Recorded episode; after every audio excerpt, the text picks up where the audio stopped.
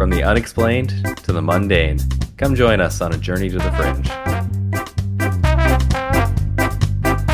Hello and welcome to Journey to the Fringe, where we are constantly striving to penetrate the two cosmic extremes. We are your spiritually enlightened hosts, Taylor and Chelsea. That will pay off later in the episode, I promise. And today, Okay. We take a look at a group that has a lot to do with the world we currently inhabit, as well as some of the fringy topics. It's on the edge of a few episodes that we've done already. This will be a two parter episode. If you only have time for one of the two, I would highly recommend the second half, just because if you only listen to the first half, you're going to get a very bad idea of what this whole topic is, because I'm doing the two extremes in the episodes. Should I just meet you back in the For those of you who are listening now, you are obligated, yes, to listen to this episode and the next episode. For those of you who have not started listening to it and somehow can foresee this part of it, please only listen to the second episode. But Chelsea, today our topic is the Falun Gong. Have you ever heard of this? Nope, Okay. Not one sweet idea. I actually have because you said it, but I specifically didn't look into it and just ignored what you said completely. Well, that's good because it left this episode completely open as a surprise. Chelsea, you've seen in parks groups of Chinese people doing their little flowy dances very nice and slowly. Okay, hold on. There's a guy that does it like literally out in my courtyard every day. So, what they're practicing there is some sort of chi exercise, Uh-huh. which at the end of the day is what the Falun Gong is all about. I'm going to start this off in a strange place, but I think this is backstory that needs to be included so that we can connect it to episodes that I've talked about something along these lines in the past. There is foreshadowing way back there in another Okay. episode, but I don't expect you to know it. For those of you who do catch on, it's really good payoff at the end here. Okay, can I just ask a quick question? Yeah. When do I find out if I need to be suspicious of the guy that I see practicing these flowy movements? Next week. Oh no. Is it good or bad? I I really Should couldn't tell you on this specific guy. Oh, okay. Well, I'm gonna be suspicious of him until I figure it out. And that's the weird thing because that form of exercise is not just part of this group. It has an entire cultural significance to Chinese people. Mm, okay. Tai Chi is a thing Asians in general will practice, which is a form of exercises and movements to help the flow of Qi throughout the body. Okay. And the entire grouping in itself is called Qigong, or I believe that's the flow of energy, is what it like directly translates to, or the wheel of energy. Okay. We're gonna start in the late 70s. This article comes from a website called MadeInChinaJournal.com. I thought it gave a good summary, and the article is called On Ufology with Chinese Characteristics and the Fate of Chinese Socialism. I will begin by noting a specific discontinuity whose reality is absolutely indisputable. There was no public ufology in China before the Reform period, and Chinese ufology and the Reform period began at almost the exact same time. Chelsea, I don't expect you to know what the Reform period is. Basically, there was the Chinese Revolution after World War II. There was a lot of cultural destruction because they basically got rid of the entire upper class of China. The Reform period is bringing four modernizations industry, agriculture, military, and science. And this is brought about by Deng Xiaoping. It's usually called Dengism, what Deng Xiaoping did during his time. and it's D E N G, dot D U N G. Dengism Oh, okay. Well. basically it was they we need to push these things forward they also really like to push chinese characteristics they talk about socialism with chinese characteristics a lot so the science that they're looking at sometimes is science with ancient chinese attachments as well so during the first wave of the major reforms and the deepening distribution of the problems associated with the four modernizations the china ufo enthusiast liaison office was established at wuhan university on september 20th 1979 and by 1980 it had grown considerably and became the China UFO Research Association, with branch organizations in several major cities. The following February it began publishing the Journal of UFO Research, and by the mid 1980s had more than 40 branch organizations around the country and thousands of members. In and at this point, unrelated development, in 1981, the All China Qigong Science Research Association, which is this movement of Qi through the body that we were just talking about, was established under the All China Association of Chinese Medicine for research and Qigong practice with hundreds of member organizations. They call the Qigong Science Research Association the QSRA. It immediately became the central locus for paranormal research in China. Extrasensory perception, telekinesis, ghosts, and so on. Like it all ended up falling under the idea of the Qigong Research Center. That's very interesting. Yeah, basically everything that you would consider like just kind of outside science falls under Okay. the idea of qi flowing energy. Hmm. The extraordinary powers that qigong practice was supposed to engender according to the QSRA were not exactly coexistent with the domain of the paranormal, but in seeking to develop and theorize these powers, continuous reference was made to these fields of study and especially to scientific experiments in these areas in western countries. Between 1986 and the early 1990s, the organization changed its name in minor ways and fell from time to time under the supervision of different ministries, and by 1993, it operated as a state level social organizations under the Ministry of Health and Civil Affairs. All of this occurred in exactly the period where the previously uncommon phrase with Chinese characteristics was driven into public discourse. After Deng Xiaoping had used the phrase socialism with Chinese characteristics in his opening speech at the 12th National Congress of the Chinese Communist Party on September 1, 1982, it quickly became a central element in the discursive rearrangements that occurred through the 1980s around the problems associated with the dismantling of many of the social and economic modes of organization that had characterized the socialist development period, opening social life to new forms of knowledge and culture from the advanced capitalist countries, developing an advanced culture and economy, and so on. There's little doubt that this had a great deal to do with the end of official Chinese socialist internationalism and the redirecting of attention and desire towards the capitalist world, but the problem of Chinese characteristics also became an important site in which struggles over the legacy and worth of Chinese socialism would take place. By the early 1990s,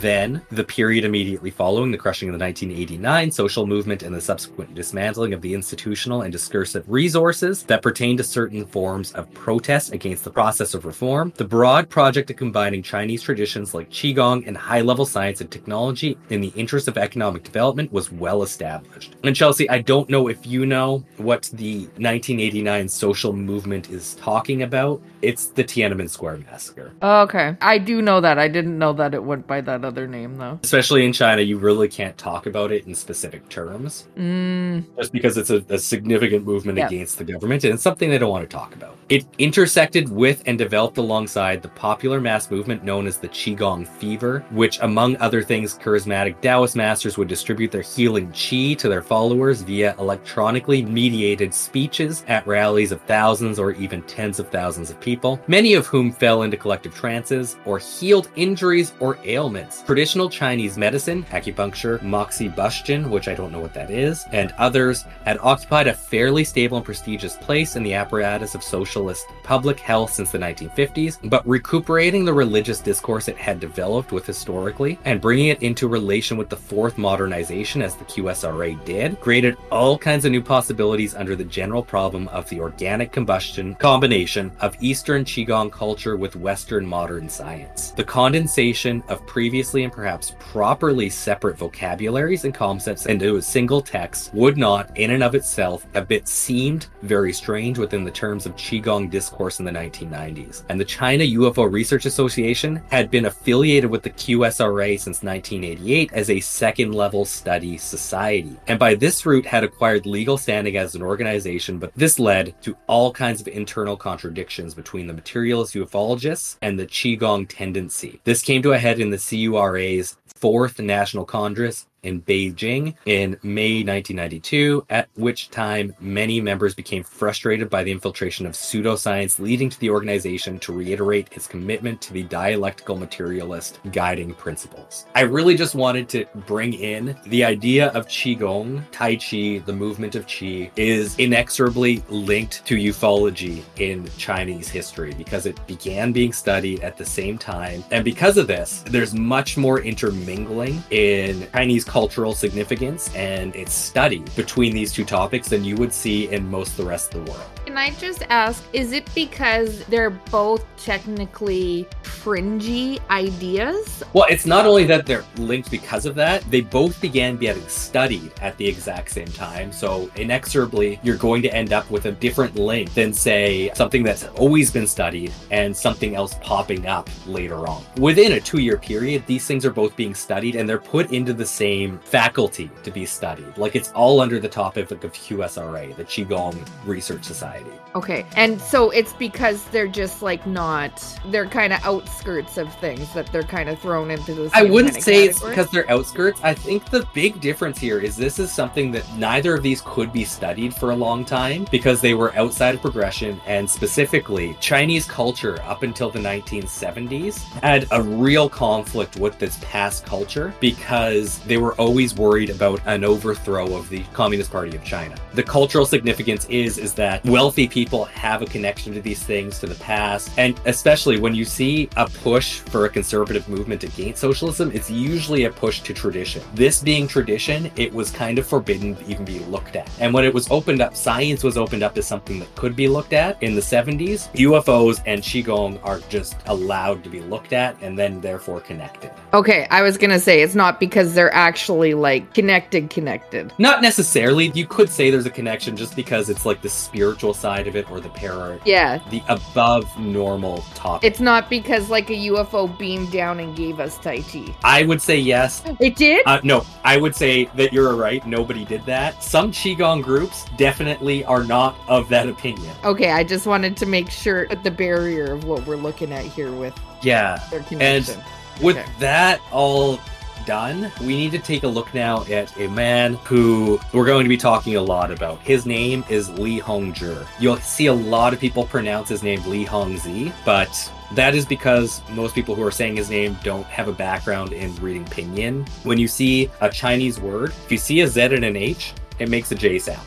If you see an I after that, it makes an er sound or an uh sound. So okay. Zhi, Li Hong Zhi is how we're going to say it from here on out, okay? There, we all learned a little something about Chinese. Oh, good. I just probably won't say it. You could just call him Li, because I call him Li basically Okay, throughout the okay. last I can do that. I can pronounce Lee correctly. Li is born in the 50s. There's a bit of dispute about that. We will talk about it in the next episode. He comes on the scene. He claims to be tutored by a variety of Buddhist and Taoist masters, who, according to his spiritual biography, imparted with him practice methods and moral philosophies that become, as we know it, Falun Gong. But that's not where we're going to start. We're not starting with Falun Gong. We're starting with just Li Hongzhi and his, his movement through life. 1970, Li is working for the military on a horse farm in northeast China. And in 1972, he works as a trumpet player with a division of the provincial forestry police. He kind of disagrees with this. This is what the actual government's history of him is. That is a super strange history with the government.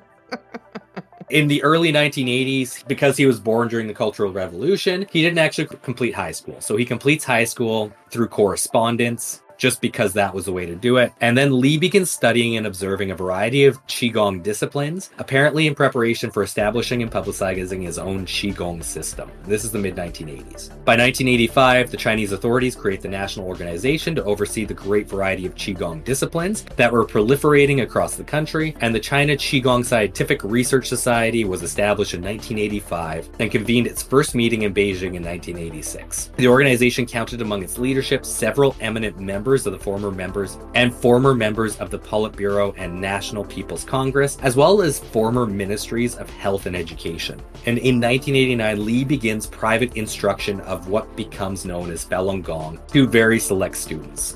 In 1982, he officially founds what he calls Falun Gong. Now, Falun Gong in Chinese means the wheel of law. Um, you will also see it called the Falun Dafa. I'm not really sure of the significance between the two names. I also don't know the translation of Falun Dafa. It's something to do with law because Gong means wheel. I don't know what Falun means. Falun Dafa, Falun Gong are interchangeable in my mind for what we're talking about here, okay? Okay. So Falun Gong publicly founded in spring of 1992 and it's near the end of what's known as China's Qigong boom. It's a period which saw the proliferation of thousands of disciplines. Li Hongzhi and his Falun Gong became an instant star of the Qigong movement and were welcomed into the government administered China Qigong Scientific Research Society. From 1992 to 1994, Li travels throughout China giving 54 lectures and seminars on the practices and beliefs of Falun Gong. Seminars typically lasted 8 to 10 days and attracted as many as 6,000 participants per class. The practice grew rapidly based on its purported efficacies in improving health and its moral and philosophical elements, which were more developed than those of other Qigong schools. And these are part of the teachings that I want to talk about in the first half of this two part series. What are the teachings? So, Falun Gong differentiates itself from Buddhist monistic traditions in that it places great importance on participants in the secular world. Falun Gong practitioners are required to maintain regular jobs and family lives, and to observe the laws of the respective governments, and are instructed to not distance themselves from society. An exception is made, of course, for Buddhists who are permitted to continue a monastic lifestyle while practicing Falun Gong. As a part of its emphasis on ethical behavior, Falun Gong's teachings prescribe a strict personal morality for practitioners with three key principles. They are Zhen, Shan, and Ren, which are truth, compassion, and forbearance. Those are the three fundamental words of Falun Gong. What was the last one? Forbearance, kind of like an internal strictness. Okay, thank you. They are expected to do good deeds and conduct themselves with patience when encountering difficulties. For instance, Li stipulates that a practitioner of Falun Gong must, quote, not hit back when attacked, not talk back when insulted. End quote. In addition, they must also abandon negative thoughts and behaviors such as greed, deception, jealousy. And the teachings contain injunctions against smoking and the consumption of alcohol, as these are considered addictions that are detrimental to health and mental clarity. Practitioners are also forbidden to kill living things, including animals, for the purposes of obtaining food. Though, strangely enough, they are not required to adopt a vegetarian diet. I'm not quite sure how that works. It just means they can't actually hunt for it, maybe? No, this is one of the contradictions we'll talk about later on, but I think it's one of those things that we're not going to tell you to do something, but the rules don't really allow you to do other. Okay. Basically, like, we're not going to say you can't eat meat, but you can't have things die to eat it. Okay. In addition to these things, practitioners of Falun Gong must abandon a variety of worldly attachments and desires. In the course of cultivating your practice, the students of Falun Gong aim to relinquish the pursuit of fame, monetary gain, sentimentality, and other entanglements. Li's teachings repeatedly emphasize the emptiness of material pursuits, although practitioners of Falun Gong are not encouraged to leave their jobs or eschew money. They are expected to give up the psychological attachment to these things, not the things themselves. Falun Gong doctrine also cancels against participation in political or social issues. We'll talk about that again later. Excessive interest in politics is viewed as an attachment to worldly power and influence, and Falun Gong aims for transcendence of such pursuits. According to Hu Ping, quote, Falun Gong deals only with purifying the individual through exercise and does not touch on social or national concerns. It has not suggested or even intimated a model for social change. Many religions pursue social reform to some extent, but there's no such tendency evident in Falun Gong. End quote. Okay. That's just give you a little idea of the philosophy behind all. At the end of the day, it is just movements, but there are technically it spreads a little more to kind of the overall lifestyle of somebody who's in Falun Gong. Does that make sense so far? I mean, yeah, I'm curious to see where this is going. Okay. With that, we're going to kind of continue on that timeline. May 13th of 1992, Li begins public teachings of these philosophies of Falun Gong at the number 5 middle school in Changchun, Jilin province, lecturing to a crowd of several hundred. The seminar ran for 9 days at a cost of 30 yuan per person. In June, Li is invited by the Chinese Qigong Scientific Research Society to lecture in Beijing. In September, Falun Gong is recognized as a Qigong branch under the administration of the state-run China Qigong Scientific Research Society, and Li is formally declared a Master of Qigong by the CQRS, What? What's the China Qigong Research Society. right? Right. Right. Yes. And he receives a permit to teach Qigong nationwide. Li and several Falun Gong students participate in the 1992 Asia Health Expo in Beijing from December 12th to 21st. And the organizer of the health fair remarked that Falun Gong and Li, quote, received the most praise of any Qigong school at the fair and received very good therapeutic results, end quote. The event helped cement Li's popularity in the Qigong world, and journalistic reports of Falun Gong's healing powers spread. By the end of the year, Li had given five week long lecture seminars in Beijing, four in Changchun, and one in Taiyuan and one in Shandong. In 1993, the first major instructional text by Li Hongzhi is published by Military Yuan Press in April. The book sets forth an explanation of Falun Gong's basic cosmology, moral system, and exercises. A revised edition is released in December of the same year. In the spring and summer of 1993, a series of glowing articles appear in Qigong magazines nationwide, lauding the benefits of Falun Gong. Several feature images of Li Hongzhi on the cover and argued the superiority of the Falun Gong system. The Falun Xiulian Dafa Research Society is established as a branch of the Chinese Qigong Research Society on July 30th of this year. In August, an organization under the Ministry of Public Security sends a letter to the CQRS thanking Li Hongzhi for providing his teachings to police officers injured in the line of duty. And the letter claimed that of the hundreds of officers treated by Li, only one failed to experience obvious improvement in their health. So there's a real big link between the government as a whole and Falun Gong. I'm, I'm noticing like that. Li is literally helping the police do this. And they are pushing it hard. Not only that, but they gave him a permit, correct? Yeah, to practice this as a whole. Yeah, I mean everything like- seems on the up and up for Li right now. Everything seems like it's on the up and up for Li. There's a real good relationship between him and the government. Like they're pushing it. Everything is going great. They're putting him in with the police precincts to help people who are injured in the job. On September 21st of 93, the People's Public Security Daily, a publication of the Ministry of Public Security, commenced Falun Gong for, quote, promoting the crime fighting virtues of the Chinese people in safeguarding social orders and security and in promoting rectitude in society, end quote. Li again participates in the Asia Health Expo in Beijing from December 11th to 20th, this time as a member of the organization committee. He wins several awards at the event and is proclaimed as, quote, the most acclaimed Qigong master. Falun Gong also received the, quote, Special Gold Award and Award for Advancing Frontier Science, end quote. In 1994, the Jilin Province of Qigong Science Research Association proclaims Li Hongzhi as a Grand Master of Qigong. And Li gives two lectures on Falun Gong at the Public Security University in Beijing and contributes profits from the seminars to a foundation for injured police officers. On August 3rd, the city of Houston, Texas declares Li Hongzhi as an honorary citizen for his unselfish public service for the benefit and welfare of mankind. And as revenue from his sales of his publications grew, Li ceased to charge fees for his classes and thereafter insists that Falun Gong must be taught free of charge. The last full seminar Falun Gong practice and philosophy takes place from December 21st to 29th of December in the city of Guangzhou in 1994. In 1995, the complete teachings of Falun Gong is published in January by the China Television Broadcasting Agency Publishing Company. A publication ceremony is held in the Ministry of Public Security auditorium on January 4th. In February, Li is approached by the Chinese National Sports Committee, Ministry of Public Health, and the CQSRA to jointly establish a Falun Gong association. However, Li declines this offer. This is where things start to change. Official attitudes towards the Qigong movement within some segments of the government began to change as criticisms of Qigong begin to appear in the state run press. From here, Li announces that he was finished teaching his practices in China, and Li Hongzhi begins teaching his practices in Europe, Oceania, North America, and Southeast Asia. In 1998, Li relocates permanently to the United States. As the practice continues to grow within China, tensions emerge between Falun Gong and Chinese authorities. In 1996, Falun Gong withdraws from the China Qigong Scientific Research Society and thereafter finds itself the subject of growing scrutiny and criticism in the state run press. The practice becomes a subject of high level debates within the government and CCP, with some ministries and government authorities expressing continued support for the practices and others becoming increasingly wary of the group.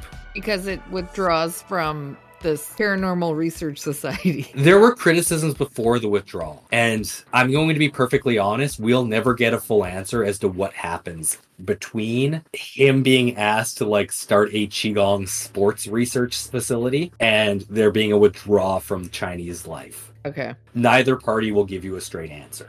Yeah, that makes sense. I can accept that. The tension also plays out in the media as some outlets continue to laud the effects of Falun Gong while others criticize it as pseudoscience. Tensions continue to escalate over this period, culminating in a demonstration, which we'll talk about later on here. So that's just to give you an overview of this next little bit. 1996, the book Zhuan Falun is listed as a bestseller by Beijing Youth Daily in January, March, and April. Falun Gong files for withdrawal from the China Qigong Research Society in March of 96, and Li later explains that he had found the state run CQRS to be more concerned with profiting from Qigong than engaging in genuine research. Li had also apparently rejected a new CQRS policy that mandated all Qigong practices created CCP branches within their organization. Falun Gong is left entirely without government oversight or sanctions at this point. At Li's direction, administrators of the Falun Gong Research Association of China apply for registration with three other government organizations, including the Buddhist Association of China and the United Front Work Department. All applications are denied, though. The first major state run media article criticizing Falun Gong appears in the Guangming Daily newspaper on June 17th of 1996. The article writes that Falun Gong represents a manifestation of feudal superstition and that its core text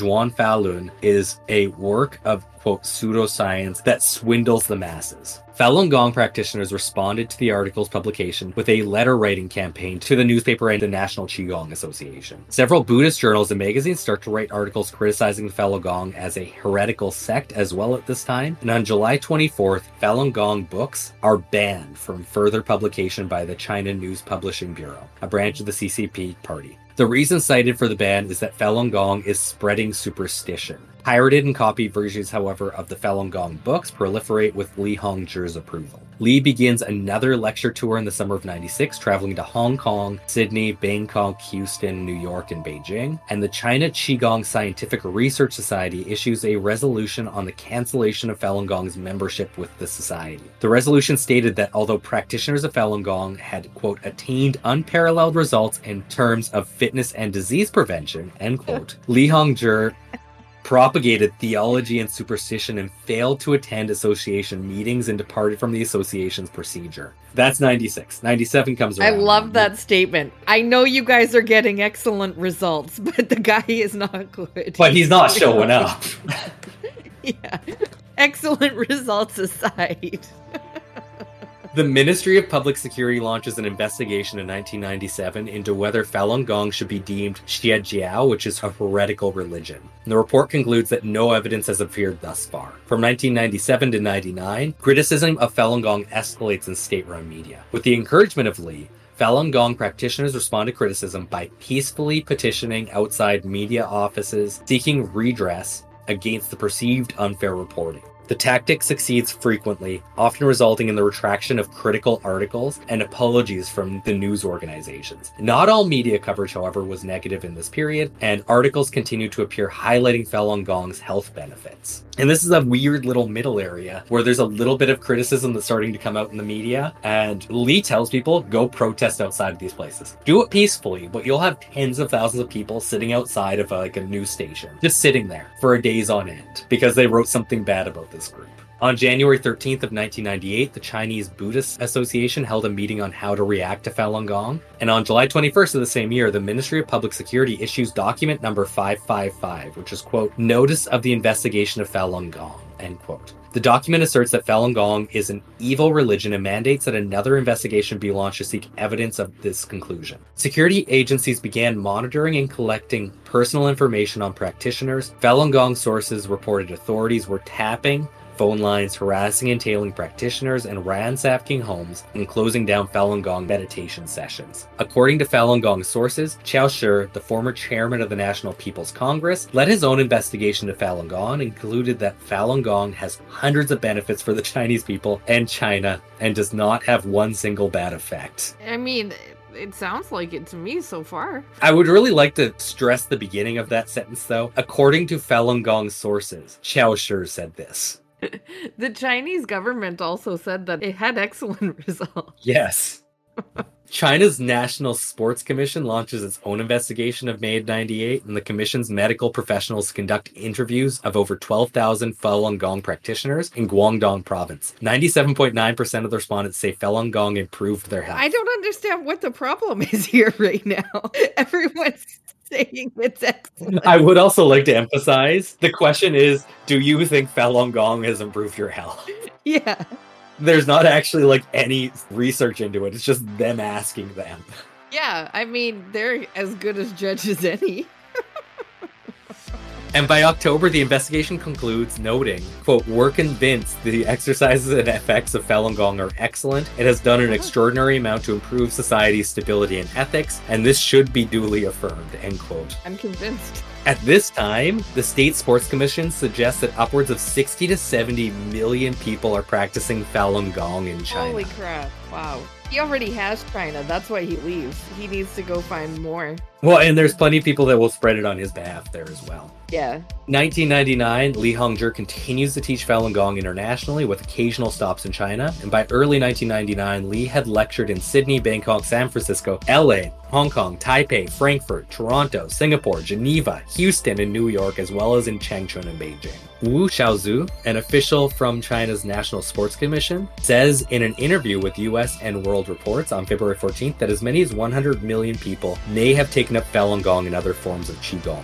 Wu notes that the popularity of Falun Gong dramatically reduces healthcare costs, and quote, Premier Zhu Rongji is very happy about that, end quote. Yeah, that's just another tick in the column for good. How great Falun Gong is. It's yeah. doing pretty good things at Yeah. this point. In April, physicist He Zuoxiu from the Chinese Academy of Sciences publishes an article in Tianjin Normal University's Youth Reader. Sorry, that's a great what? name for university.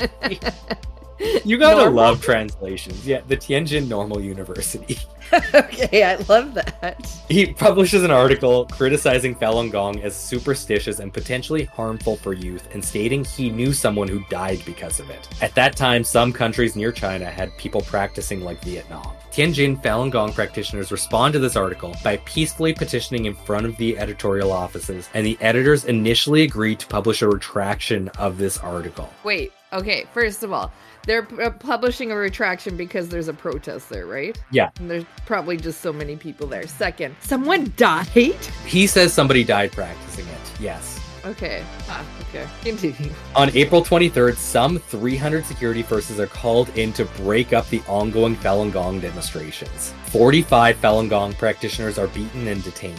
Which, at the end of the day, is actually a fairly. I don't want to downplay it, but this is a controlled response, like compared to what happened 10 years prior to people protesting. Huh, okay. Yeah. And you know, I was just thinking the same thing. If they wanted to shut it down like proper, they could probably could have. They had the power to. They called in 300 security forces. It was a peaceful protest, so was Tiananmen Square at the time, though. They're probably thinking how many people are in this thing now if they're wanting to shut it down and they're Yeah. protesting everything. In response to this, Falun Gong practitioners petition Tianjin City Hall for the release of the detained practitioners. They are reportedly told that the order to break up the crowd and detain protesters came from the central authorities in Beijing, and that further appeals should be directed at Beijing. April 25th, somewhere between 10 and 20,000 Falun Gong practitioners quietly assemble outside the Central Appeals Office Wow. adjacent to the Zhongnanhai leadership compound in Beijing. Five Falun Gong representatives meet with Premier Zhu Rongji to request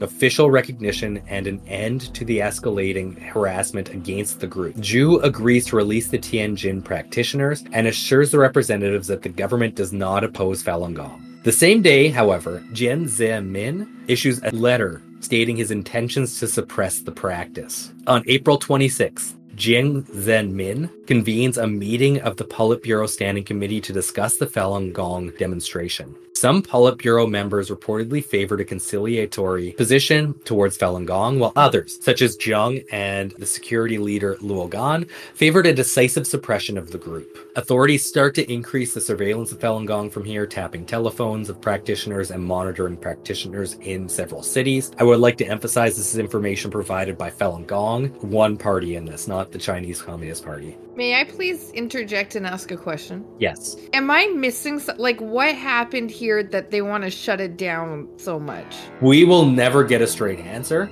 Both parties will have I did ask that, didn't I? You Yes. already told me this. Yeah. I'm very confused as to why this. We will never know for sure why this happens. We can only speculate, and the speculation will happen in the second episode. Okay, okay. I just keep coming around to why do we hate the Falun Gong and we just don't It know. It seems like out of nowhere, right? It's just like, Yeah. yeah. everybody's getting along great. And then, nope, nope, some bad articles, protests. We're going to crack Yeah, down on the protests. I The like, leader I leaves really the felt, I really feel like I'm missing some sort of information, but I'm not, and I'm gonna, I might ask it again because I did ask it already. It just makes me more curious about it. Do they not know that? okay, okay, okay, okay. That's not satisfying, but okay. May 2nd, 1999, Li Hongzhi gives a press conference to journalists in Sydney, Australia. When asked by a reporter whether he believed the government would kill or imprison his disciples to maintain social order, Lee responds that, quote, Falun Gong practitioners will never go against the law. In terms of the scenario you describe, I don't think it will happen since the economic reform and opening up of the Chinese government has been quite tolerant in this respect, end quote. Right, that's what they're known for. Through May and June of this year, just as preparations are quietly underway for a crackdown, Falun Gong practitioners continue their public meditation sessions. The Far Eastern Economic Review wrote, quote, In a park in western Beijing, 100 or so Falun Gong practitioners exercise under a bold yellow banner proclaiming their affiliation. They are far from running scared, end quote. On June 2nd, Li purchased space in several Hong Kong newspapers to publish an article defending Falun Gong and urging Chinese leaders not to, quote, risk universal condemnation and waste manpower and capital, end quote, by antagonizing the group. On the 3rd of June, 70,000 practitioners from Jilin and Liaoning traveled to Beijing in an attempt to appeal to authorities. They are intercepted by security forces and sent home and placed under surveillance. On June 7th, 1999, Jiang Zemin convened a meeting of the Politburo to address the Falun Gong issue. In the meeting, Jiang described Falun Gong as a grave threat to CCP authorities, quote, something unprecedented in the country since its founding 50 years ago, end quote, and ordered the creation of a special leading group within the party's central committee to, quote, get fully prepared for the work of disintegrating the Falun Gong, end quote. On June 10th, the 6-10 office was formed to handle day-to-day coordination of anti-Falun Gong campaign, and Luo Gan was selected to helm the office, whose mission at the time was described as studying, investigating, and developing a unified approach to resolve the Falun Gong problem. The office was not created with any legislation, and there are no provisions prescribing its precise mandate. On June 17th, 1999, Jiang Zemin declared in a Politburo meeting that Falun Gong is, quote, the most serious political incident since the June 4th political disturbance in 1989. The 610 office came under the newly created Central Leading Group for dealing with Falun Gong, headed by Li Lanqing. Both Li and Luo were members of the Politburo Standing Committee, and the four other deputy directors of the Central Leading Group also held high level positions in the CCP, including ministers of the Propaganda Department. On June 26 of 1999, 13 Falun Gong exercise sites in public parks are shut down by Beijing Security Council, and that's basically where it's outlawed. From here onwards, I'm going to go to a description of what takes place. This comes from a website called the Friends of Falun Gong. So I just want to emphasize this is going to be a very one sided view of what takes place from June 26th onwards to today. The CCP's persecution of Falun Gong is a comprehensive nationwide effort that encompasses many different forms of cruelty and inhumanity. Whether in an attempt to get Falun Gong practitioners to renounce their beliefs or to simply intimidate and attack them, the harshest and most painful forms of torture have been employed. The scope of the torture is very large, and the number of cases documented by the government and human rights organizations is well into the tens of thousands. The US Department of State, Amnesty International, the United Nations, Human Rights Watch, and other sources and investigations all corroborate the basic facts about the CCP's widespread torture of Falun Gong practitioners. Countless first-hand accounts of torture have also been recorded. Some of the most common forms of torture involve beating, shocking with electric batons, piercing with sharp objects, often under fingernails, sleep deprivation, Oh, injections with toxic substances, being physically restrained in painful positions, and being submerged in sewage in a dark chamber. What? Is Falun Gong the bad guys in this story? So far as this episode has led us to believe, no, they are without Okay. reason being persecuted. That makes me think we might learn new information on the next one. Okay, I'm just trying to figure out what to do with my thoughts. They're not organizing well here. I get that. Okay. And to be fair, this first episode is to give one particular viewpoint of what the Falun Gong is and its history, and to give the history. Financial incentives are used to extract confessions and encourage the renunciation of the practices from Falun Gong prisoners. When the torture of Falun Gong practitioners is taken too far, it can lead to the death of the victim. The communist regime will often involve family members as part of the torture. Sometimes they will get family members to cooperate by getting them to beg and plead with the victims to sign confessions or to give up their beliefs. It can also involve threatening and attacking loved ones or even torturing them in the presence of the victim. The CCP has killed numerous Falun Gong practitioners. It is very very difficult to access the information needed to determine how many have been killed because the information is highly protected by the CCP regime, and people responsible for the killing try and keep it a secret. Frequently, relatives are told that their loved ones have committed suicide or died from an accident or illness, but the bodies of the victims are cremated before they can be examined for evidence. Of the cases that have been verified, an unusually high percentage are people who died of their injuries shortly after being released from prison. As of May 2015, there are over 3,500 cases of this confirmed. Two separate independent investigations about organ harvesting of Falun Gong prisoners concluded that over 60,000 Falun Gong practitioners were killed in the process of extracting their organs for transplants, and that only encompassed the period between 2000 and 2008. These numbers are including the number of confirmed deaths since the bodies are not available for examination. One of the most common forms of persecution is putting practitioners in prison. The CCP does not follow any rule of law and it can simply imprison Falun Gong practitioners at will without trial. Practitioners are routinely denied access to lawyers, or the lawyers may face their own persecution if they have the courage to represent the practitioners. Whether it is prisons, labor camps, or brainwashing centers, hundreds of thousands of Falun Gong practitioners are estimated to be imprisoned at any given time, and millions have faced prison over the course of their persecution. Various forms of detention facilities are used to hold and carry out abuses against practitioners, and these are the locations where the torture, brainwashing, rape, forced slave labor, and other forms of abuse have been carried out. One of the apparent goals of the CCP in their persecution of Falun Gong practitioners is to give up their beliefs. This put the practitioners in a dilemma where they are greatly encouraged to either give up their beliefs or lie and say that they have given up their beliefs. However, lying goes against the principles of Falun Gong, so many practitioners resist to give in. Oh no. If they are forced under pressure to sign a statement slandering Falun Gong and promising not to practice, they can be rewarded by reducing their sentence, receiving better treatment, or better treatment for their families, as examples. The prisoners who sign the statements are then often forced to transform other prisoners. If the prisoners refuse to sign the statement, then they can be threatened with additional punishment, such as extended sentences, torture, or mistreatment of their family members. The method of brainwashing ranged from threats and cruelty to slander and forced study sessions. The prisoners are forced to watch videos or listen to recordings of material produced by the CCP intended to slander the Falun Gong, using any means of lying and deception to make their points. This is similar to the propaganda produced by the state controlled media that is designed to attack Falun Gong with lies and slander and co opt the general populace into supporting their vicious campaign. Another form of abuse the CCP carries out against Falun Gong practitioners is to fire them from their jobs, refuse to pay them for their work or pensions, or simply steal from them. Many times when the Falun Gong practitioners are arrested, the police simply take and keep their belongings, including very expensive or difficult to replace items such as computers, printers, bank cards, and IDs. Other times, practitioners are fired from their jobs simply because of their beliefs, or their companies refuse to pay their salaries or their pension. Frequently, practitioners become homeless and destitute because they fled from their homes in an attempt to escape persecution. The CCP has integrated this slander and propaganda into all levels of school curricula so that children are indoctrinated with hatred towards Falun Gong. In addition, students are forced to agree with the slanderous answers in order to pass exams, including exams required to get into college. Therefore, students who refuse to answer questions in a way that violates their beliefs can be denied the chance to advance in schools or receive the education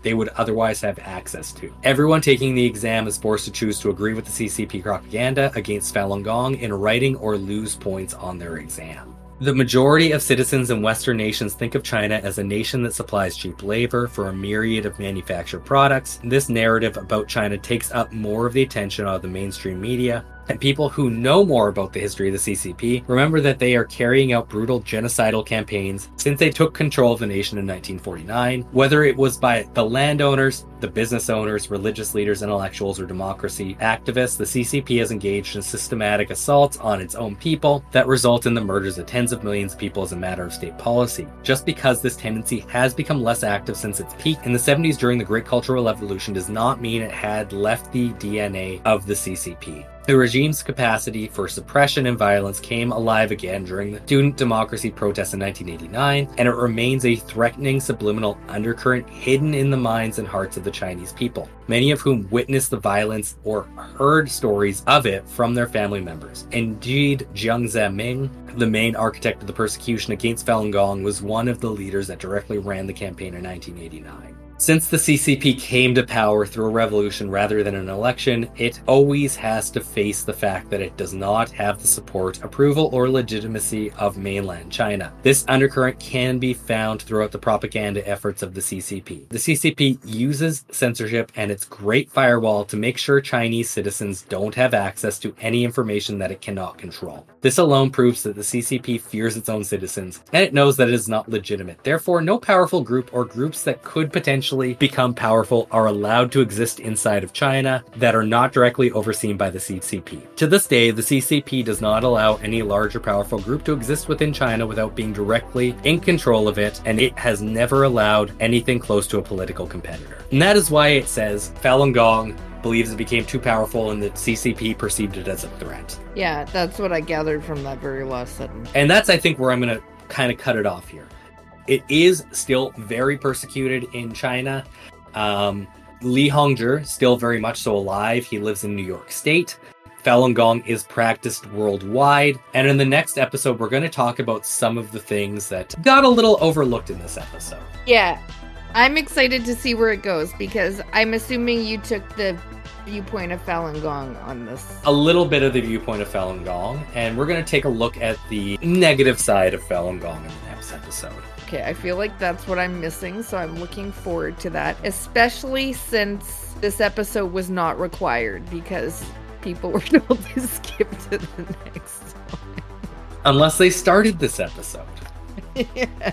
In which case, why would they even know to skip to the next one? Okay, I'm excited because I feel a little lost right now.